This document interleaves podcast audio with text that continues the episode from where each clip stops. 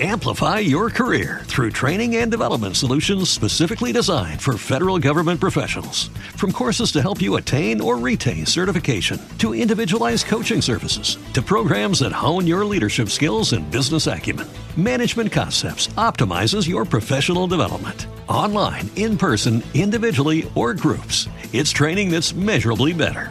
Learn more at managementconcepts.com. That's managementconcepts.com place.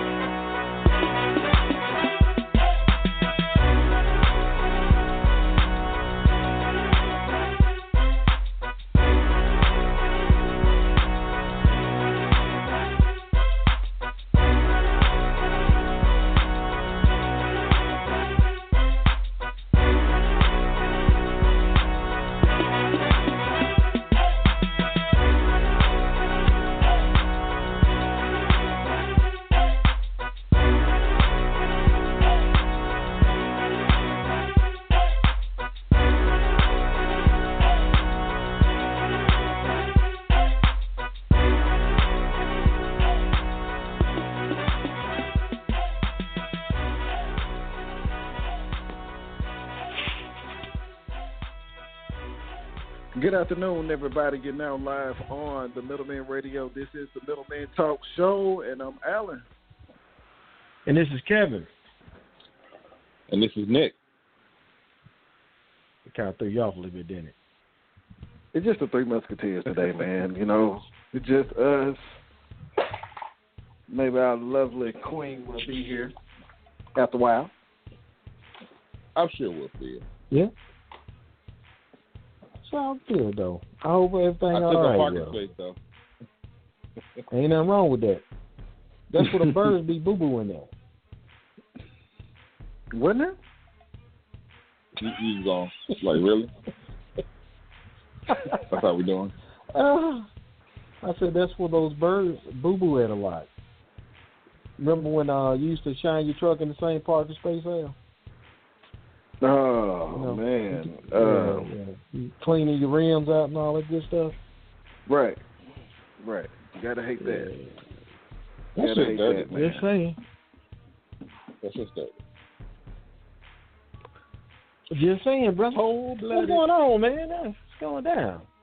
A lot going on in America, man. A lot going on in this on this planet, man. It is. We we Oh, seeing something is. something special. Hey, Trying listen. to figure out what we but- seeing but- though. What we're seeing is we're seeing what I feel is a slow awakening of hmm members of the majority community.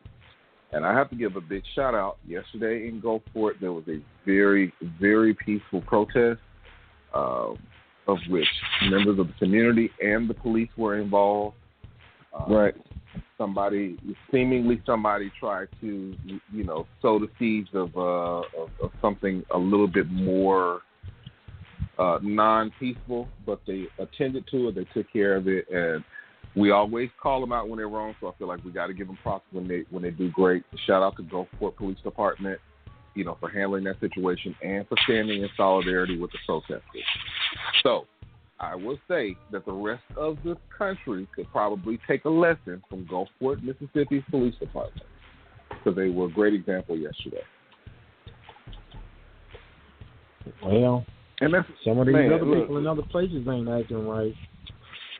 But that's what they need to see. Like they need to see stories like that because you can still come out and be in solidarity as well. Or if you do not, Absolutely. you don't have to be in a non-threatening position to allow me to speak my voice. Right? If we're protesting peacefully, Right. like you don't have to send the police to block off a certain area with riot gear. Now they can be in front of the businesses if you are, you know, scared about your business or whatever. You know, post them along that way.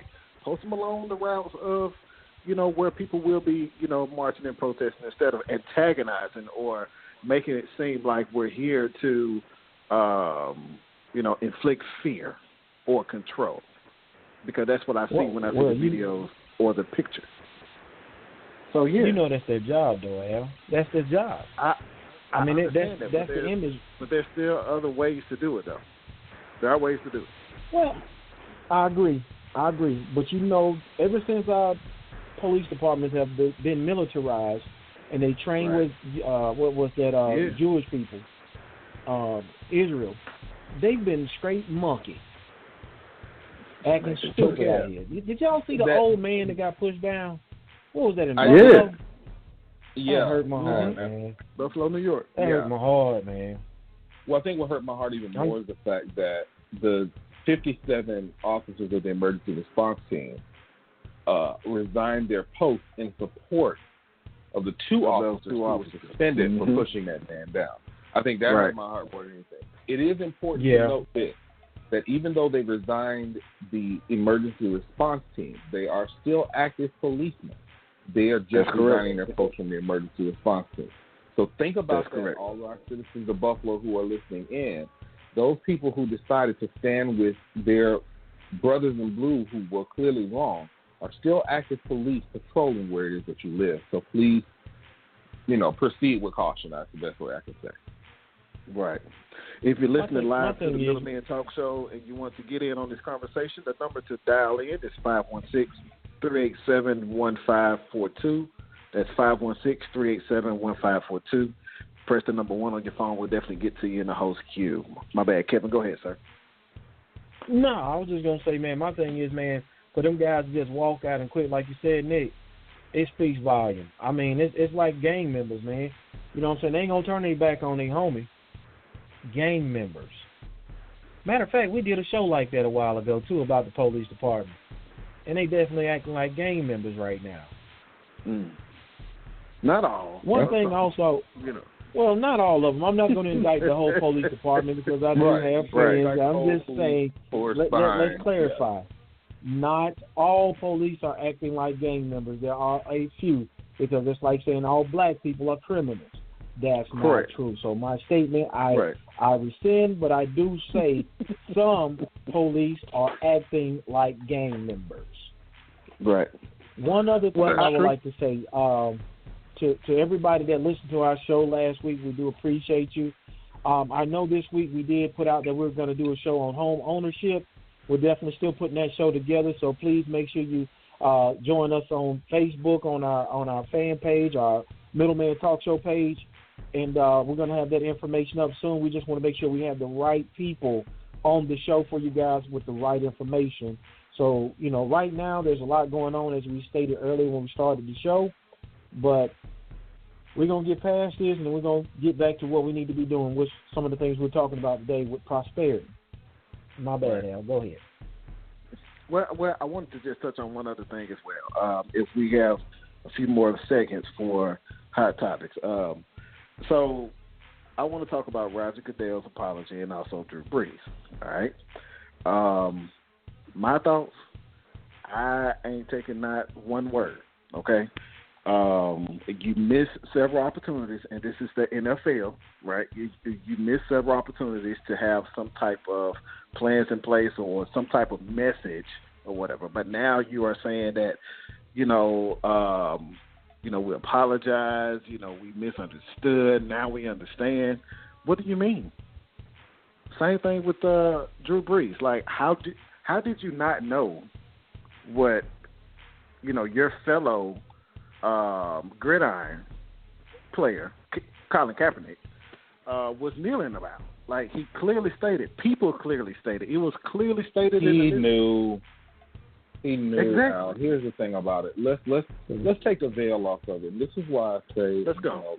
You know, uh, I get some I get some flack on it, but this is just true. It's time for us to stop talking to so many people about racism. It is. I am man. tired of trying to explain to people where it's clearly been explained over and over again. And it's like a good friend of mine said yesterday when we sat down in my living room and talked. He said, you know what, there are some people that are just being contrarian just for the sake of it. And when Hmm. you have a situation like that, there's no reason for us to there's no reason for us to talk anymore. I can deal with someone being ignorant to something. I cannot deal with willful ignorance. I will not deal with willful ignorance, and that time and energy can be used in other spaces. That is correct. just like the just like the rest of the NFL news, And now, because it's popular, you know, to stand on Kap's side, now everybody's coming back and they're hindsight is twenty twenty. It's just like a, a friend of mine mm-hmm. in Texas posted on her page the other day. She posted a meme right. where somebody was in a protest and a, a, a white guy a, a sign, and it said, uh, "If you ever wonder what you would do during the civil rights movement, you're doing it right now." That, mm. And that's just that's what it is. I don't know any other way to say it. Wow, I like that. that is true, man. That is true.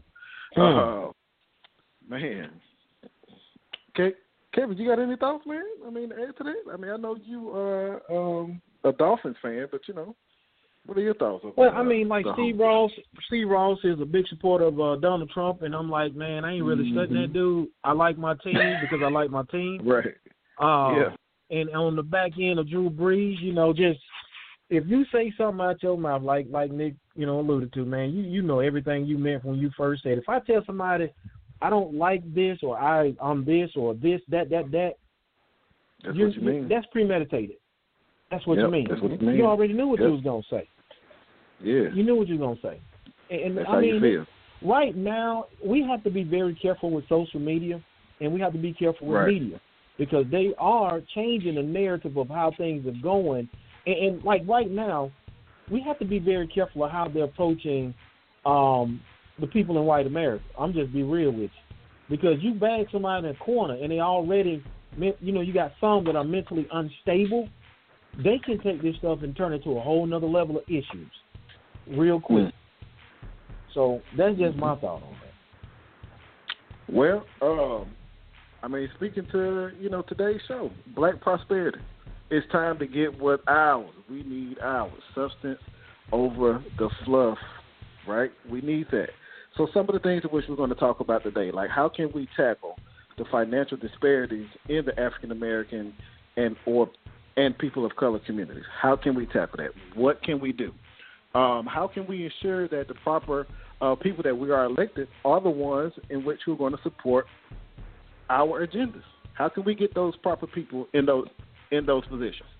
Uh, what are some of the resources we can own to help increase our wealth? Regarding black ownership, how can some how can we get more of the resources amongst ourselves as well? Um, like how can we keep it flowing?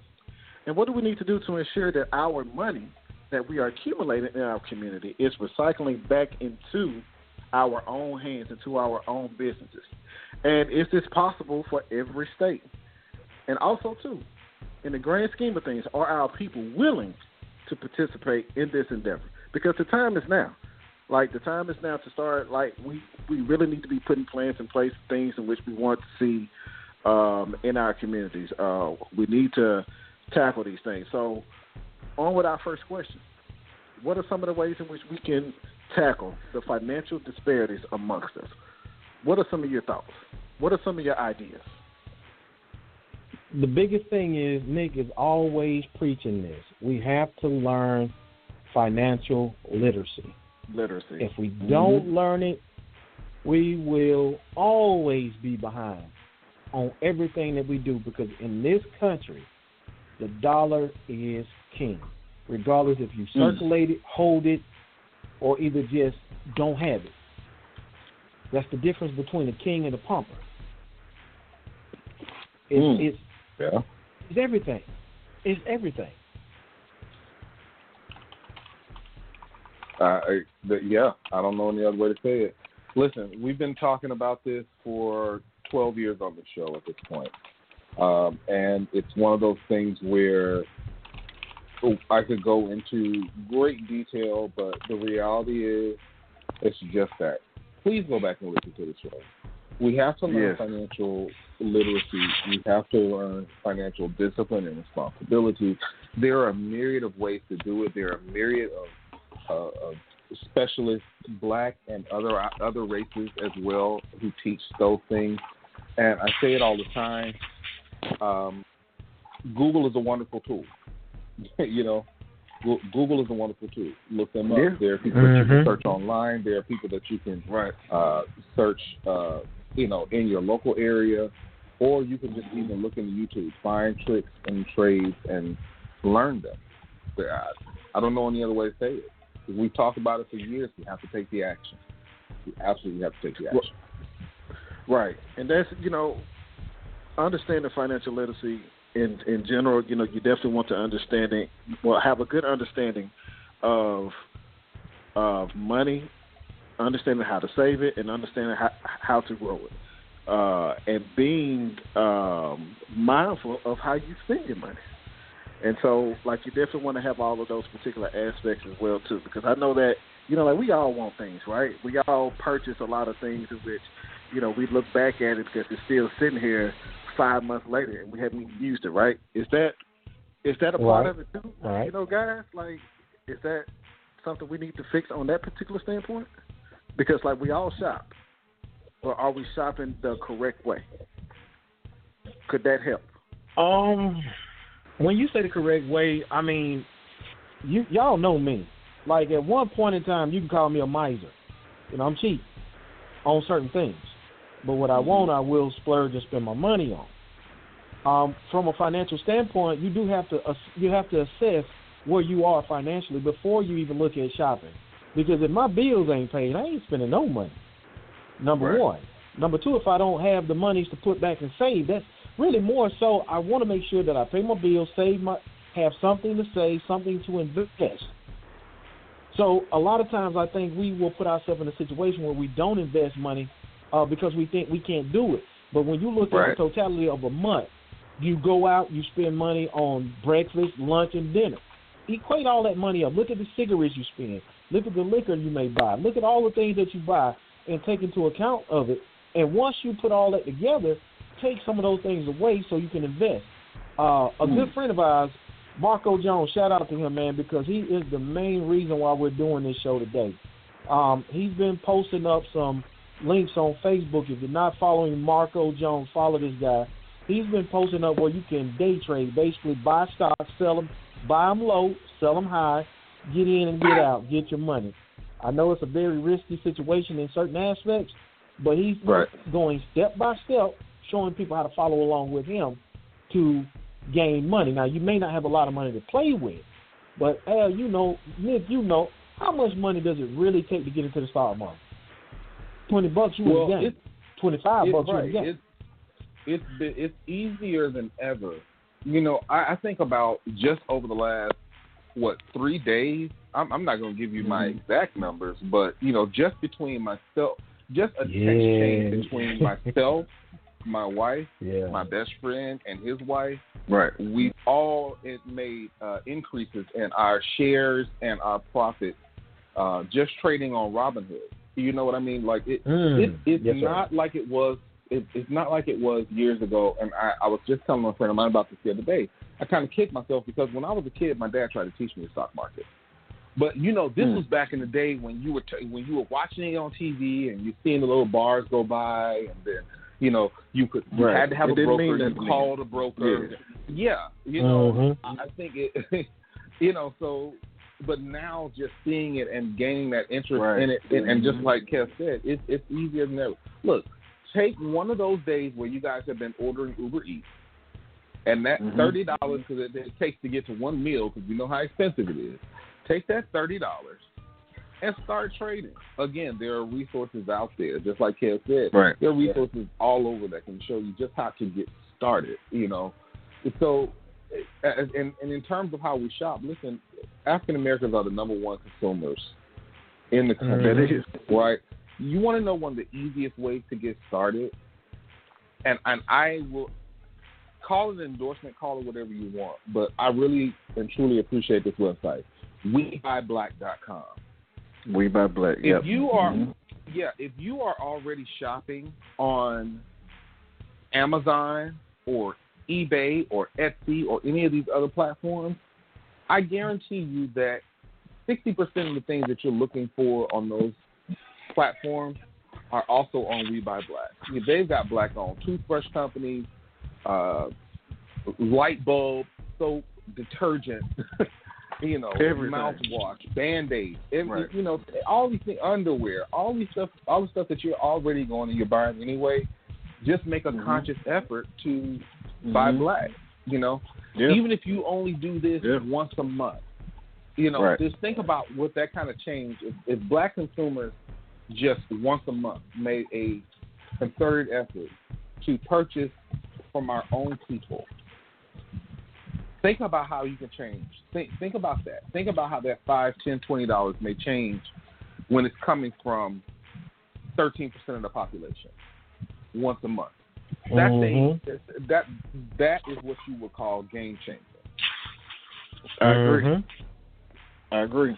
That's true. Um, um, I don't know if you all uh, saw this earlier this week, but um, speaking, you know, as far as um, distribution of wealth, right? So Robert Johnson, you know, the founder of BET, you know, spoke earlier this week on Fox News about uh, and uh, CSNBC about um, reparations, and he proposed the number fourteen trillion dollars. So out of that fourteen trillion dollars, uh, when I went to the U.S. Census just to see, just to see, right? Um, of course, we're still listed as 13% of the population, which I don't understand that particular number, um, which could be due to lack of, you know, filling out the census or maybe those numbers. Yeah, I don't definitely know, like right? a filling out the census. Um, so, in reference to that number, right, he proposed that um, every um, descendant of a slave could receive three hundred and fifty uh, thousand dollars direct cash payment over the next ten to twenty years. Now, that's just that just three hundred fifty thousand dollars if I'm looking at it per person, not fourteen trillion, but that's from that fourteen trillion. So from that the the census, we have 330 million people in the United States. Black people are only we're the number that I calculated is only 44 million black people in the United States. Mhm. And so with that number, 14 trillion, the 300, you know, 60k, would that suffice? I mean, what is that? Is that what people are looking for when we are discussing the word reparations? Is that all we're looking for? Is just the money? Well, it ca the education part ahead, is a factor. I know. Yeah, I'm, I'm just saying the education part is a factor. Um, I, it harkens back to the to the Dave Chappelle show. Mm-hmm. Some of yeah. our people ain't gonna do Go right. They they they gonna be out there like Tron buying cigarette trucks and everything else. right? But I think if that's if, if if we are allotted to get that amount of money, we should have to go through a course to teach us, and that should be a part of the reparation education, not just financial education, but education period. Um, and, and it should be mandatory for I ain't gonna say all these grown people out here, but for our children to be able to go to any HBCU that they choose. We want to target the schools. We want to target what they're going to learn, not force them to learn it, but kind of target the things that can help our community out. I don't know if that would go over well with everybody, but that's just my little thought process with the Where, where, I mean, I agree, Kevin. Like, if we're going to talk about, rep, you know, reparations and making sure black prosperity, you know, uh, exists and grows, like we have to bring education to the forefront in general, right? Because we have a bunch of educational systems in several uh, parts of every state that does not have proper funding, does not have the proper, you know, technology and resources that people would need in order to get the so-called quality education, right? And so, yes, we have to tackle that. We also have to tackle like what are we teaching? Like you said, like what are we teaching? Are we preparing them for um, the jobs that we have now, or are, or are we just preparing them for a robotic situation? Um, because we also have to, have to look at the standpoint too. Like everybody is not going to go to college, right? And that's realistic. Right. But are we helping those people to identify other forms of employment where they can live a successful life? You know, so we have to tackle that as well too. Okay. Well, you- can I can I can I say this real quick? Um, and this is not the most popular opinion, but I mean it just kind of is what it is. If you give three hundred and fifty thousand dollars over a ten to twenty year period to any consumer base, what you're going to do is you're going to drive up the market value. Of All course. of your cost of living are going to go up. All of your Mhm. products and goods and services are going to go up. And then there's always there's always the issue of who gets it, who gets it, because then all of a sudden you're gonna see an uptick in um and and people from other communities getting a 23andMe test and saying, "Oh, I'm two percent African." well, you know Oh, they've yeah. already done that. They've already done it with Well, Native Americans. So You know, So so here's the here's the solution. Here, here, well, here's my solution. You know, and and everybody has their own individual thoughts on this. First, I don't think Mhm. it should be predated to slavery. There were no records kept, and there's no way. Unfortunately, um, I don't particularly trust a company that's been able, a country that's been able to spend everything that they've quote unquote given to its citizens uh, since the Constitution was written. So it's a very big gray area when you put that through the guise of American descendants of slavery.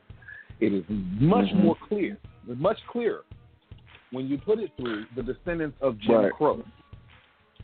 That's a very clear delineation.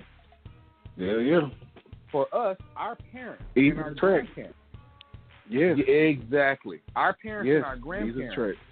Experienced Jim Crow, which was Mhm. just as damaging as as most of the other Mhm. atrocities that have happened to African Americans throughout history. So I think you Yes. start there. That's the first place.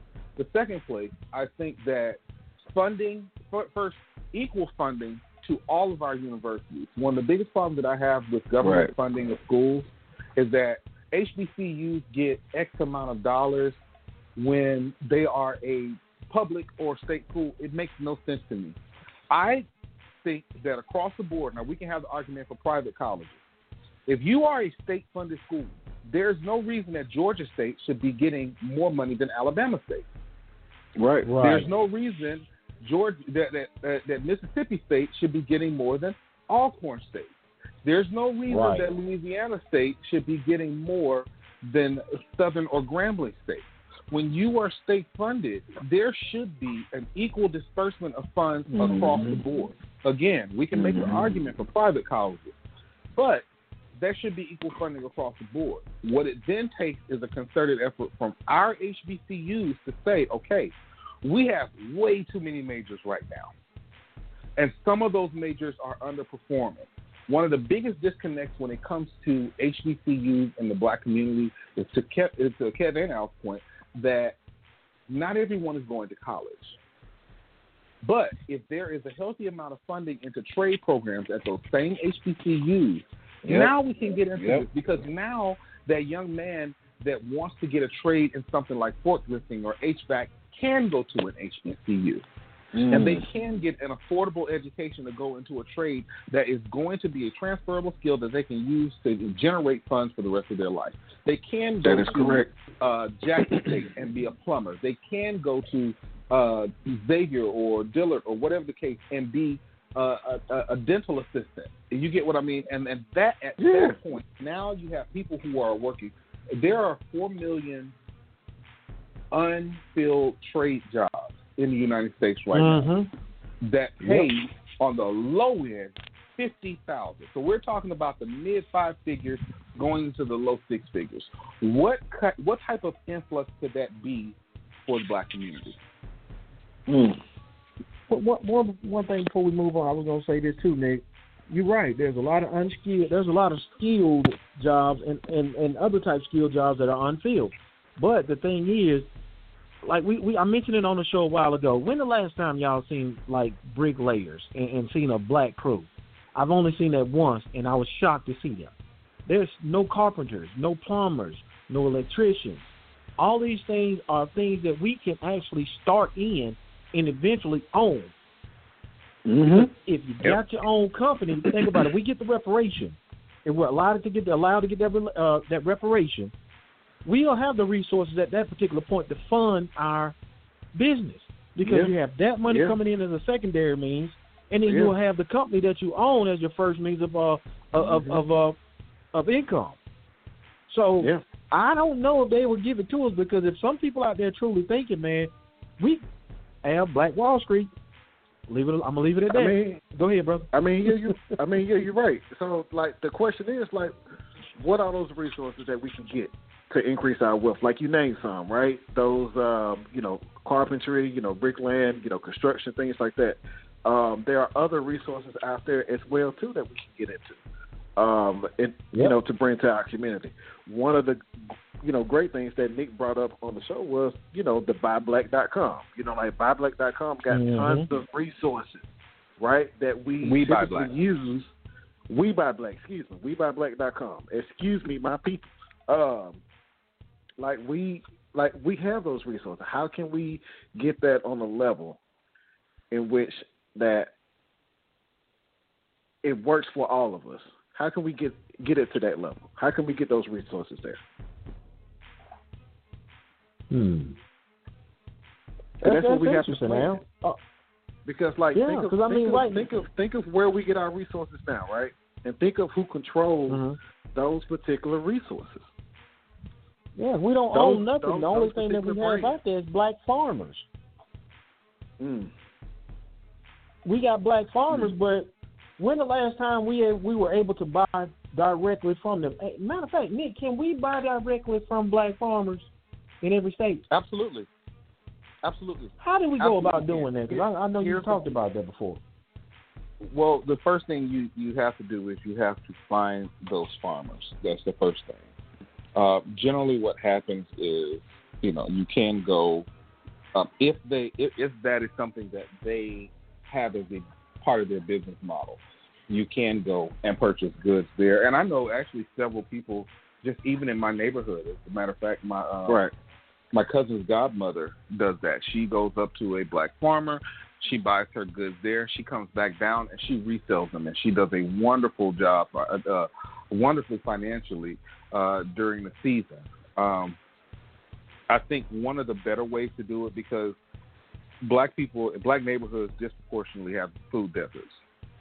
So at that point, I think it's really incumbent on us to reach out to those black farmers and establish with some of this land that we do have and, and, and we are able Mhm. to access, we need to be having, there's no reason that if you're in a black neighborhood that you should not be having some type of um, farmer's market once a week where people can Man. go and they can buy fresh foods and fresh vegetables. And uh, I mean, it, it, it, it, the access is there. We just have to be, we have to be conscious of the effort. You know, if, if Right. you know, if, if you know the pastor of such and such church in your neighborhood, go talk to them. Hey, can we use the back lot on Saturdays? Look, we'll make a donation to the church once a month. Um, you know, and and we'll let's get some tents, let's set, get some tables, and let's have a farmers market so we can help to get some of these because that also goes into our health. You know, Yeah, we're disproportionately affected by diabetes. Our, we've Mhm. had eating habits that have been, you know, since since we got here from just being forced to make do with whatever we had. You know, looking to see if there are, uh, and and I know it sounds today sounds like I'm just dropping, you know, places for people to go and everything, but No, it's, it's no, only those because are the there are resources. resources out there. Uh, Right. Just in my hometown, Gulfport, uh, Mississippi, there's 34th Street Holistic Garden where you can go and buy a plot of land and farm and and, and, and grow food there. You know, Wow. you can grow fruit and vegetables there. And I mean, it's very affordable. I want to say it's like 25 bucks a year, and it's black owned. Do you get what I mean? Yeah. and you can go there and you can farm, you can grow, and you can learn how to grow. These are resources that are here and they're available. We just have to be conscious about going after them. You know, you just every time you go into Walmart and you see that that uh, that cucumber there, and you're like, man, the price is too high for that. Think about that the next time. Or if you go to the, the grocery store that's in your neighborhood that that doesn't have all of those things, and you're wondering, well, why are you even here? Who owns this grocery store? Do they Right. employ people of this neighborhood? Do they contribute to do they contribute to this neighborhood, or do they just open their doors, make their money from this neighborhood, and then take their money somewhere else? That's that's real. And, and man, And like think of, Go ahead, G. go ahead, go ahead. No, no, no, go ahead, go ahead. I was just saying. No, I was just saying, like you know, when Nick was speaking about like grocery stores, right? Like think about how many. Like think about when we were coming up, Kev. Like you know, in the neighborhood in which we grew up in, right? We had two stores within um maybe two blocks. walking. If yeah, not mistaken, distance. they were like right. They were like black owned, right? And so, uh, Yeah, what if like those? What if those people were actually, you know, to come together and actually make an actual grocery store?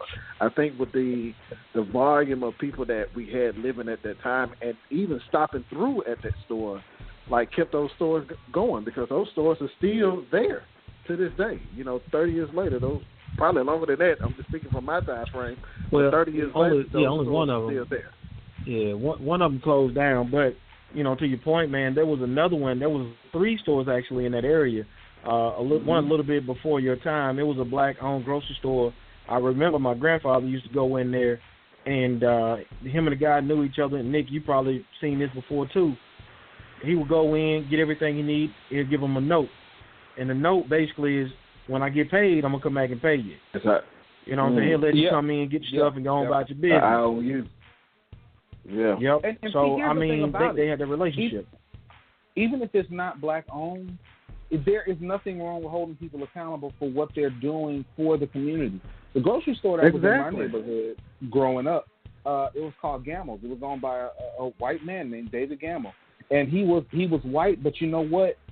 Everybody in that store was from the neighborhood. My first job was there. Mm. Most of my friends, we all worked there. He made an investment into the neighborhood. You know, he sponsored our our baseball team. He gave money to our churches. He made an actual Right. investment into the neighborhood. So it's not even just necessarily about being black owned, but who is supporting our community?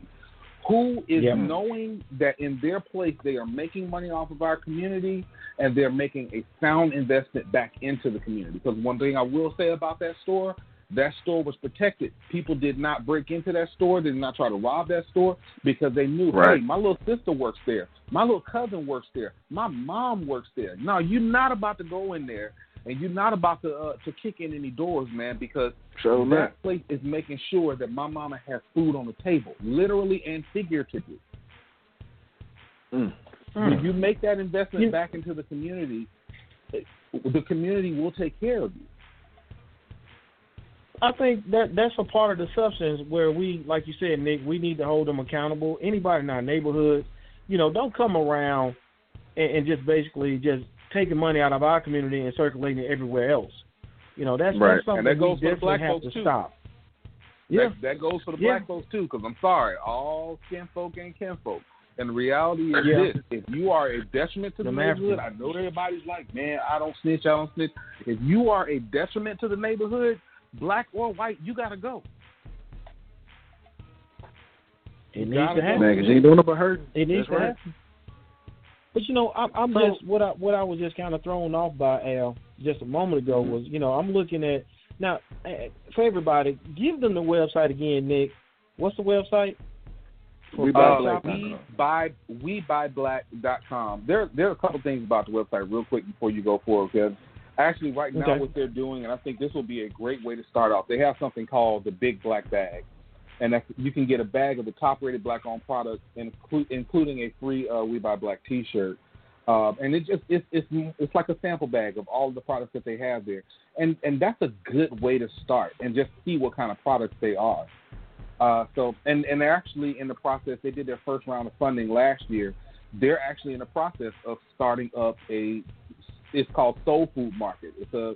It's going to be a, a, a natural Wow. store, very similar to an Earth Fare or or Whole Foods Market, the whole nine. They did their first round of Wow. um, funding uh, via crowdfunding, and they purchased the building in Atlanta, and uh, they're getting ready to do their second round of funding. They were going to start right before everything happened with COVID, so to do all the renovations. Uh, but I mean, it's going to be black product producers in this store. You know, black farmers, black uh, holistic item, you know, creators, Man, that's dope. all of that, you know. And and what I would Very love much. to see for it eventually is, I would love to see, much like Whole Foods and Earth Fare and, and all these other places, Let's do it. that we do see a chain of these: a Soul Food Market in Yeah. Birmingham, a Soul Food Market in Macon, in Montgomery, in Gulfport, in Yep. Jackson, New Orleans, and just so forth and so forth. The, there are work. people that are making those strides.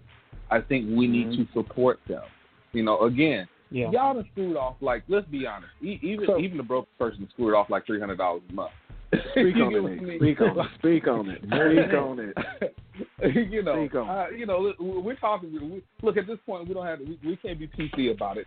You know, call the weed man one less time this month, and just put some money towards, you know, something that could, something that could. That's an investment. You know, that's, yeah. that's an investment for all you areas where they are. Um, also voting on whether or not to legalize weed. You know, this is the time to get in on cannabis. Mm-hmm. This is the time. That weed man that's been supplying the community for all those years, you know, that person needs to get his business together so he can apply for a license for for a dispensary. Should they be exactly. in that area? So you already, already doing basic industry that we have already been locked out of, and we have been the the the biggest mm-hmm. victims yes. of the incarceration based mm-hmm. on marijuana. So you know, it's right. just trying. It's, it's time to kind of shift focus on that. I agree. Um, I agree. Now, now, one thing I want to bring to y'all attention, we were just talking about black farmers, and I, I just did a quick mm-hmm. search real quick, and there's a website called shopblack.usa, and that's shop with a P-E, shop P-E, black.us. That right there, hey, I'm, I'm ashamed. There's a, a black-owned farmer around not too far from me, and I need to be wow. shopping with these people. And I mean, literally, they're in my same town. And see, and see, oh, I think I think that's the thing too, Kevin. I think it's that like either we don't know, or we as a business, um, maybe we don't have the financial means to get our business out there like it should. Because if he's not too close by you, there's no reason why all the black people in your area don't know about this particular guy or know where they can get some fresh you know, vegetables and fruit from. And so like I think that's another, you know, part of it as well too is the um maybe the connectability, um, you know, the access uh to people, the access to making sure that your brand gets out there. But also too, let's speak back on the word support. Like Nick was saying, um, you know, we gotta find more ways if we're saying we're going to find more ways to um reassure that the money is circling back to us. Like we have to make sure that we're spending our money where we need to be spending. And when it's time to support our people, like we do need to support. But I think that I think it's a situation of man, I'm trying to describe the feeling of you know how the standpoint of a guy trying to hand you his mixtape and then mm. you kind of look at him sideways that's the feeling yeah. that I'm trying to describe, in which I think some of our, you know, people who need the support are are getting that same treatment. So one of the biggest part, one of the biggest things, combat that? One one of the biggest things, even with us shopping with each other, man, we got to recondition ourselves. Number one, um, when you shop with black people, you can't go in and say these people are too high or they cost too much because you got to think go. about it. They're actually, if they're not a chain, they're going to pay more for those items to be able to resell it to you at a smaller markup. To you, it's a larger markup. Mm-hmm. Now, if you go to McDonald's, they buy millions of patties for millions of stores. But if you got Miss Jones over here making hamburgers and she's buying them right. from the local spots, mm-hmm. she's gonna have to pay for that and be able to make a profit. She can't feed you at the bottom line cost. So if you well, look at it, when you spend money with them, eventually, the more you spend with them, the more they'll be able to buy the more they can look at their price and fluctuate it when they need to. But how so can they get that support? There's a, how can they get but that I was support just about to say, Here's the thing, and this is the part because I know we have quite a few business owners who also listen to the show. This is where I'm talking to you. This is where cooperative economics comes into play. Because mm. if you, if let's say, let's use an example. Kevin has a uh, a wing spot. I've got a wing spot. Al's got a wing spot. Now we know that we're not hitting the threshold to get X amount of goods for this price, and but we're all in the same industry. There is no reason that as business owners, Kevin, Alan, and myself should not come together, go back to that same distributor and say, listen, we're going to make a larger purchase because we're purchasing for all three of us. But in order to do this, mm. we need a price break. I guarantee you yep. they will. They do it all the time. Yeah. So Correct. there are plenty of industries that are, you know, plenty of black business owners in a specific area that are within the same industry. Cooperative economics has to come into play. Mhm. In California, actually, there is a uh, is an organization called the it's called BOBSA, the Black Owned Beauty Supply Store Association. That's one of the main things that they do. They buy in they buy in bulk and they buy together and they get those price breaks, which means you can lower your prices a bit to be competitive in the market. Now, there's a second part to that. As consumers, you cannot throw the baby out with the bathwater. If you have a bad Right. experience with a black-owned business, you can't say, "Well, this is why I don't shop black-owned." No, because you don't Right. do that. You don't do that with McDonald's. Now, you go to McDonald's every day. You sure and- and don't. Every day, the ice cream machine's been broke at McDonald's since And you still 1996, going back. and y'all still Right. going in there. So Yep. it's the same thing. Now, there's nothing wrong with saying, look, I have no problem going to a black business and say, hey, man, you know, my, my customer service, it, it really wasn't, because I'm a big, customer service is a big thing for me. Hey, man, Yes, it really, it really wasn't that hot this time around. I'm still going to give you a try, you know, but, you know, can you kind of beat that up for me? Now, if they choose not to, then I can simply stop as a consumer consuming that black business. But that doesn't mean that I'm going to X out every other black business around. And that's the mentality And that al- you have to get out of it. Nick, also don't go back and tell everybody you know just because your experience was bad to say, hey, don't go shop with him because you're cutting off Right. possible clients for that person. The only thing you have to do is say, hey, this is what I experienced. If you go there, hopefully you experience something different. I choose to spend my money with another brother. That's just as simple as it gets because when we sit up there and close off a whole business, that business drive and die. Plus, you have to give that person enough time to improve on the things. Like Nick said, go in with constructive criticism, not going in, hey man, you suck, your service suck, your food suck, your building Man. nasty, blah blah blah. You can sit back and tell these people something without being ignorant and ugly. And that's Right, real because too, they're gonna because you react also to accordingly. think. Right, and then you also got to think too, like your experience will possibly stop twenty-five to fifty more people from coming. You know, that could possibly have a better experience.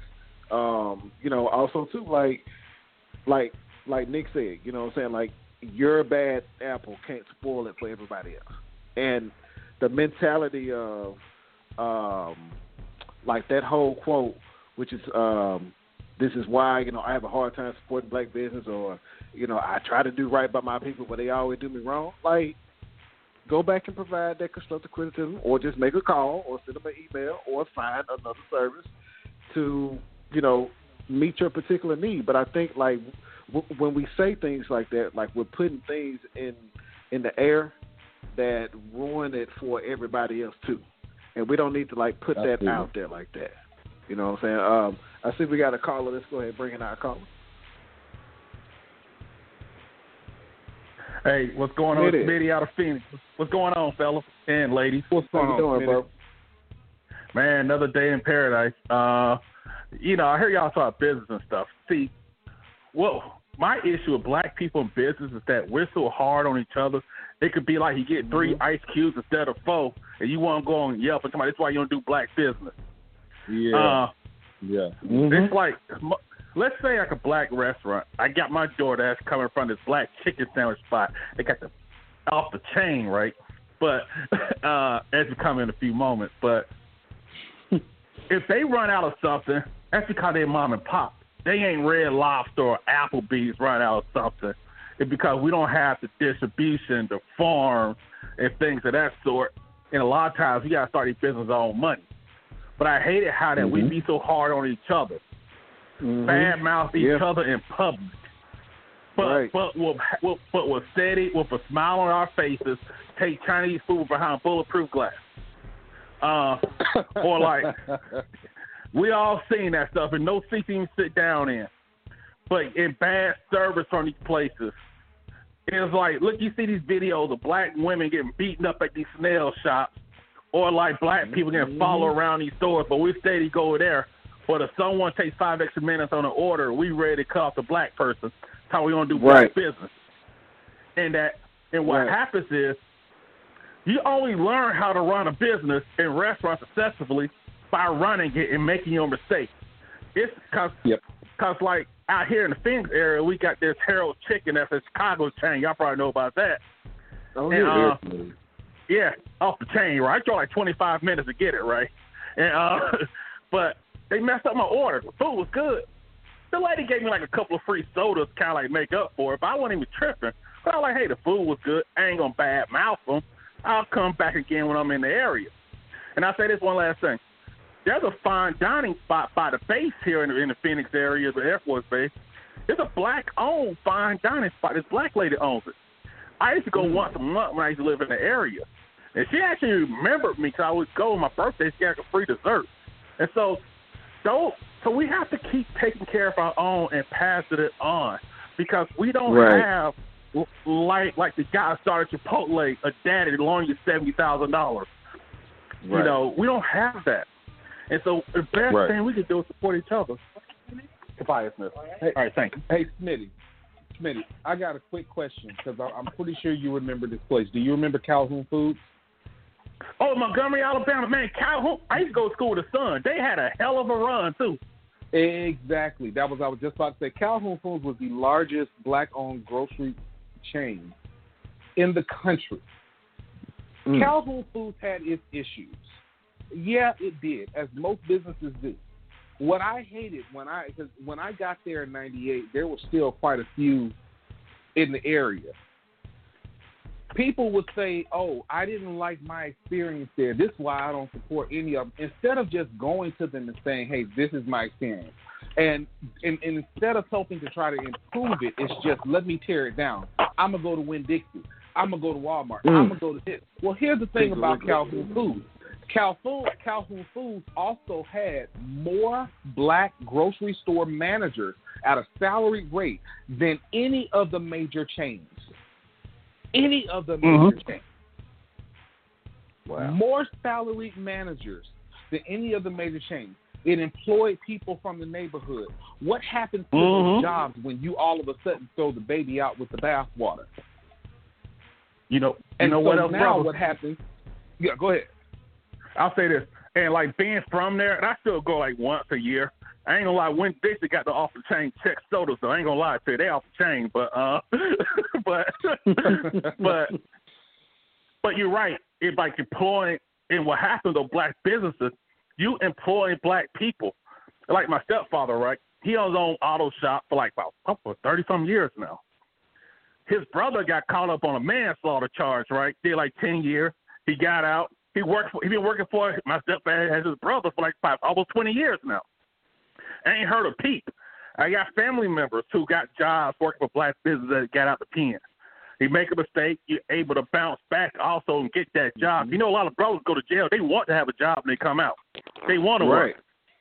And, uh, and that black business is that conduit to give them that job. Or even the 16 year old boy who live like in the neighborhood who wants a job after school to buy himself a little shoes, Mhm. not ask parents money all the Mhm. time, take his little girlfriend to Chili's, you know. And and Mhm. those things like that are what the business did. Cause Calhoun's, because I remember like out here, they got like a lot of Asian, like a lot, of, a lot. It's a melting pot. You got like Middle Eastern grocery stores, but there's this Asian grocery store. I think it's Vietnamese, and everybody who worked there, except for the one white guy cut meat, was that nationality. The kids was at the cash register and bagging groceries. So their kids mm-hmm. had some kind of job coming and making them feel they could do things. That's why. That's one reason we should have these black businesses because that's a good way. Cause let's be honest here, they ain't hiring our children. Black children have, especially black male children, have got really high unemployment rate. They trying, and that you should be able to have those jobs where you can do those little things to make yourself feel like a man. Cause we all had high school jobs. Let's say this real quick.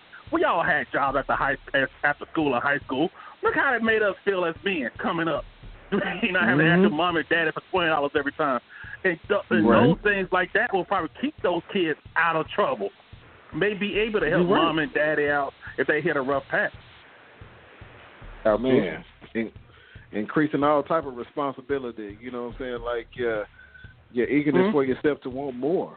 You know what I'm saying? Like you know Mhm. having that that uh like that pride to show that hey mom I got it this time. You know what I'm saying? I could I could do it myself. You know because like Yes, most definitely, and we need to have more resources or more uh, more avenues for our kids to be able to get this particular you know knowledge and training, and uh, because like once they become you know many adults, and which some of us look at them as like you know because we put them to work, you know, because if we're at home and we watch the TV, you know, we want them to get the remote, so that's a job for them anyway. But you know, we want them to have um, some form of skill in which they can understand money, they can understand spending, they can understand saving, and understand pride of having something for your own as well too, and growing it. Definitely growing. And it gives them experience. It gives them experience.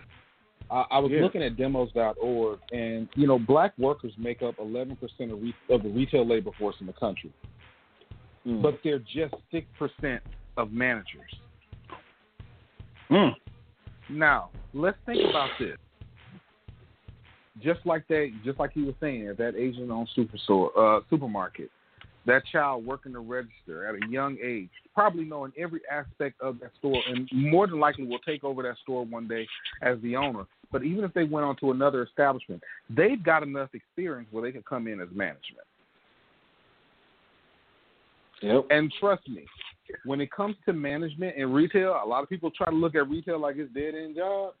Yeah, those uh those managers like over at Family Dollar, those store managers Making are, bank. are making sixty four, sixty five thousand dollars a year. I know folks with master's degrees that's not making sixty four, sixty five thousand dollars a year.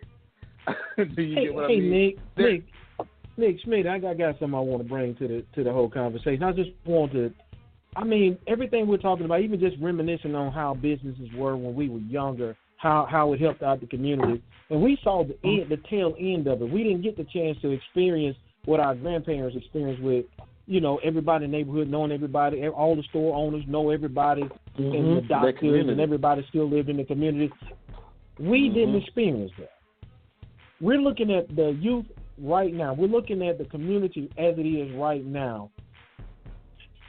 How can we truly get our community to participate in the thought process of self wealth building and community building? Because I'm just looking at if we did let everybody say, hey man, let's get these black kids in here let's get them some jobs. Or let's get these adults over here and let's get them some jobs. Let's bring these jobs in here. And we start creating, if we did get reparation, that that's the key factor. If we did get reparation, how will we make sure and ensure that our people, number one, will recycle that money, number Right. two, Back into the participate in it, Mhm. and how can we get that across this whole country? How can we make something like that happen? Because right now, the only thing we look at is our politicians come in, they tell us some BS, they promise us a whole gang of things, but we're still in the same position as we've been over the last past 40, 50 years. So how can we possibly put this in our people mind and say, hey, look, if you want to build your community up, community up, this is what we have to do, and are you willing to do it? It's pride. What happens is it's not like a family business, right? You gotta have pride in that family business. And um, Right on. I use one. I use one example. The WWE, for example. Vince Jr. bought it from his daddy for like a couple bucks, right? Daddy moved on, but his daddy said, "Keep all these guys on who helped me make it to the WWF or whatever." And Vince's kids are wanting to continue that as well, and they pay, putting their family into it. And so what happens is, is that I think a lot of times our kids don't have, we haven't taught that concept of legacy, and also about Mm. about like, uh, because look, cause one concept of legacy is how we look how we happen to most of our families. We just happen to become parents a lot of times and then worry about it later. It's all about planning in life. You got to have a legacy. You got to have a pride in that business. Be like, hey, my father built this, my mother built this, and I want to continue that. But I, I, I think that's part of it as well. And stop looking at everything as a quick buck. A business takes time. A Mhm. business takes a lot of hardship, a lot of saying told no, a lot of Right. you know, you, you may hit a bankruptcy or whatever. Because if your business is profitable, you look Donald Trump is, is a is a plumb idiot, right? But he he is where he is because of his daddy. The Bushes are because Right. of their daddy. Hillary Clinton Right. is where she is, man, because her daddy putting her on. And like a lot of these corporations, see, they run by white people. their parents invested the money or loaned them the money to get started. And that Mm-hmm. we Yeah. and that maybe I, if I, I don't have children, but let's say if I did, if I had something, I'm they may make I want them to make more than me and continue it, and I want to be able to say ten thousand dollars. I'm just using a number. They get started Uh-huh. and build something to be that snowball for their family. They think Right. I had that pride and that you know what money and all that stuff. Yeah, and, and and to take that that point a bit further, when we send our children to these lovely universities to get Mhm. this wonderful education, Mm-hmm. we need to invest in them coming back. If you do own that corner store, first and foremost, don't try don't give your child a limit. That's the first thing. Right? And when I say don't give them a limit, the business is just not performing. Yeah, you would love for them to take it over and use that wonderful education to take the business to height, you know, unbeknownst. But don't tell them, oh yeah, one day when I'm through with this, then you can have it. Then you can take it over. Give your child some dividends. Let that child Yeah. actually see some money coming in from that business. Because our children will have different visions than we do. Our children will have different dreams than we Yep. do. But I That's think right. they will have. I'm pretty sure they will have a vested interest in making that business better because they know. Okay, if I know I'm getting fifty dollars in dividends per month from my dad or my mom's business, well, what can I do to help the business to increase the bit the dividends that I actually get? Mm-hmm. Right, Mm-hmm. right. You know, think about it like this. The children and grandchildren of Sam Walton, I'm pretty sure all have all of their individual dreams and aspirations, but they made sure that Walmart was straight first because that That's funds it. every single thing that they want to do. They don't have to Mhm. bootstrap every single thing that they want to do. They take care of their family business first, like Smitty said, a legacy, you know, a, a, a dynasty, if you will. You know, so Mm. th- we have to start being a lot more trans. For those of us who are business owners, we have to be a lot more transparent with our children. If in fact you do want them to take over your business one day, you can't just keep everything in house. I make all the decisions. I do this. I do that. I do this. I do that. I reap all the benefits until I'm ready to put the business to the side, and now you can take it over. They've got no interest in it. That's real. Mm-hmm. Too late. That's real. They Too they, late. they That's have real. no Wait, fellas, uh, That's real. fellas, real. before we go, Smitty, you still on with us, Smitty? I think he over there eating that Harold chicken.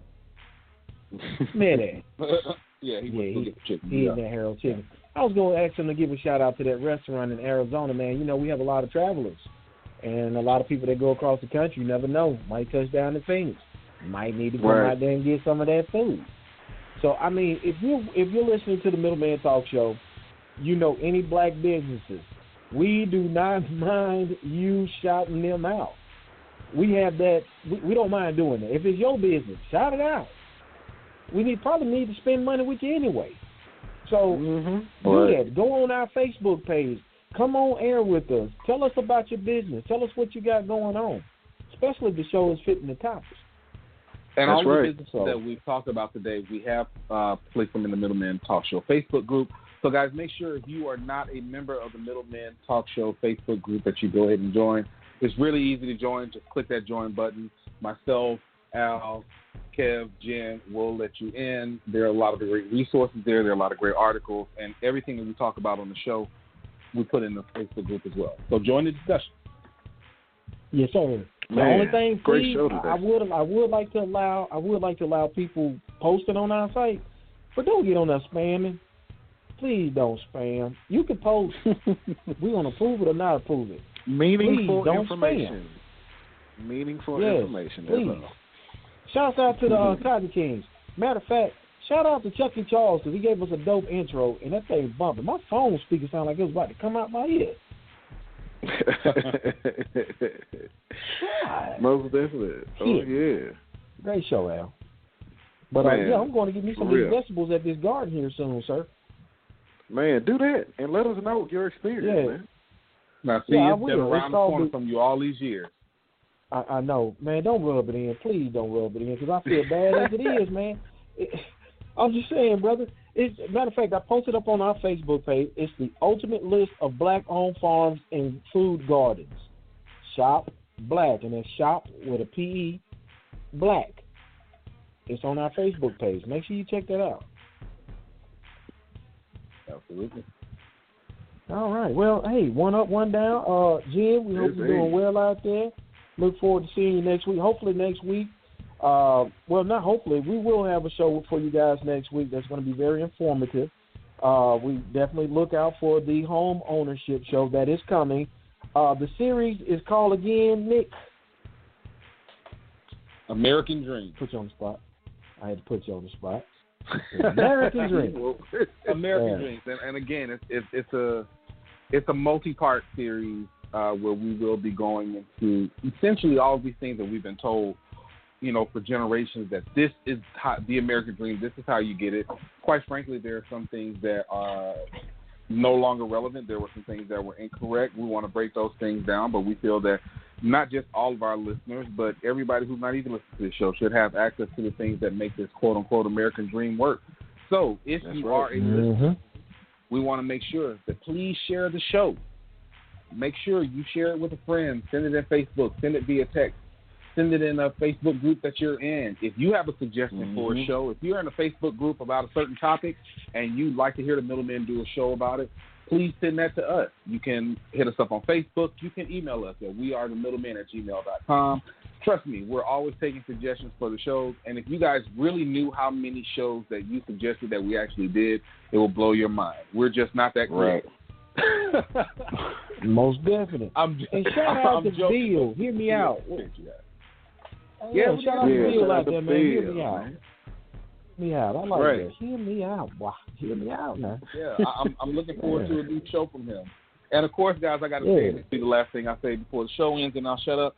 Guys, support black media. These types of discussions are not happening on MSNBC. Mhm. They're not happening on CNN. They're They're not. not, even happening not. on your local news. Support black media, whether it's the Middle Men Talk Show, whether it's Karen Hunter, whether it's Hear Me Out. You know, no matter what, support black media. The this is where this is the safe space for these type of conversations that have the nuance and the actionable steps that we can take in order to move our community forward.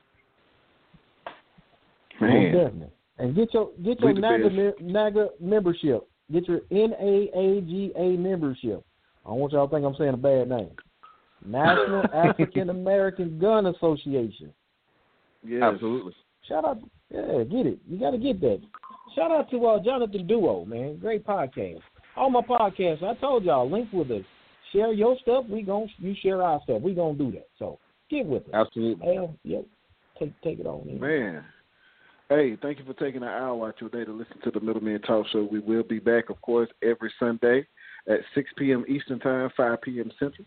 So, add us to your podcast list and check us out, man, every Sunday. We always have something that we're going to bring to you to enlighten you or educate you or have a great discussion on. So, we really appreciate everybody who called in today, and thank you for taking the time out. We out. Hey man, this this thing right here bumping so hard. Play it in your car. Chill.